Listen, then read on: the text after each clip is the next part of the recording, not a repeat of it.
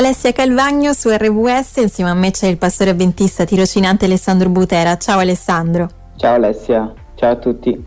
Allora, proseguiamo mm, nella riflessione su alcune qualità eh, importanti da, da, avere, da sviluppare per eh, avere poi un impatto nella, nella, nostra squadra, in ogni squadra, diciamo sempre della vita, quindi non solo una squadra eh, sportiva, ma anche a casa, nel, al lavoro, nella chiesa, insomma tutti i team di cui facciamo parte. Stiamo prendendo spunto da un libro di John Maxwell che è le 17 qualità essenziali del team player, diventare il tipo di persona che tutte le squadre vorrebbero avere avere. Quindi Alessandro, svelaci subito la, la qualità di oggi. Sì, oggi eh, parliamo dell'essere preparato. Ecco. Quindi la preparazione come eh, diciamo, differenza tra una squadra vincente, tra un giocatore vincente e un giocatore perdente.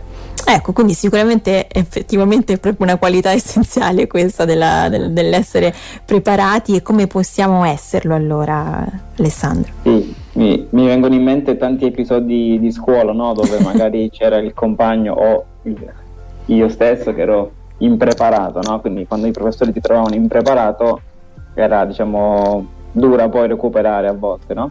Invece come qualità è proprio essenziale per far parte di una squadra perché se si fanno degli schemi, se si fanno delle eh, una preparazione, no? delle cose che devono funzionare in un certo modo, se non sai come funziona il resto, non sei preparato ad affrontare eventuali anche problematiche. Uh-huh. Ma senza andare alle, alle problematiche non, non, sai nemmeno quello che devi fare al eh, momento. Quindi non sai come andare avanti, insomma, come gestire le cose. Sì, non sai come andare avanti, non sai come gestire le, le cose, ma soprattutto non sai nemmeno come relazionarti con gli altri.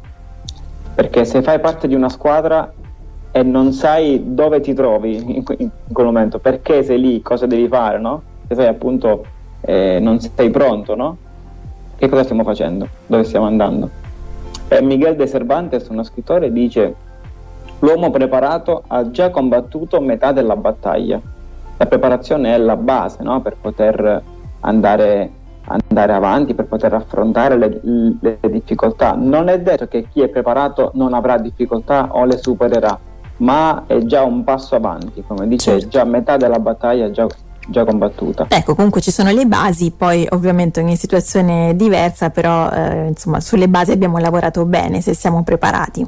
Sì, tecnicamente sì, ma anche per questo serve no, le, le elementari, le medie, le superiori, l'università, il tirocinio, tantissime fasi della nostra vita servono per prepararci, ma senza andare a eh, ambito lavorativo, anche i nove mesi di attesa di gravidanza servono a preparare a una nuova fase.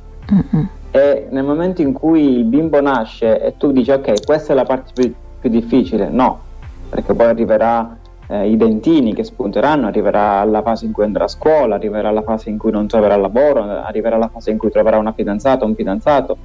Quindi bisogna prepararsi prima per poter riuscire ad affrontare la difficoltà al, mo- al, momento in cui poi si certo. presenta. Che poi, diciamo, eh, quello della preparazione è un processo che non finisce mai, Alessandro, insomma, si evolve appunto con, con la vita, quindi bisogna sempre lavorarci su, su questa qualità. Sì, si evolve proprio perché le situazioni cambiano. E se io cerco di applicare quello che ho vissuto io quando ero piccolo nella società di oggi, soprattutto oggi che si muove ancora più velocemente del passato, non lo posso fare non lo posso fare perché si vive in un mondo diverso, quindi mi trovo impreparato e devo sempre aggiornarmi, sempre prepararmi eh, per potermi calare nel mondo in cui, nella situazione in cui viviamo oggi. Certo.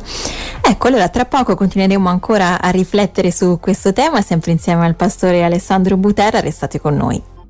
Sono qui su RWS insieme al pastore avventista tirocinante Alessandro Butera, stiamo mh, mm, parlando di una qualità davvero importante per crescere come individui ma anche per far crescere la squadra e per eh, insomma quindi avere poi un impatto importante in questa squadra, una squadra eh, di quelle di cui facciamo parte nella vita, quindi non solo quelle sportive ma mh, mm, la squadra della famiglia, del, del lavoro, della chiesa, stiamo prendendo spunto dal libro di John Maxwell, le 17 qualità essenziali del team player, diventare il tipo di persona che che tutte le squadre vorrebbero avere.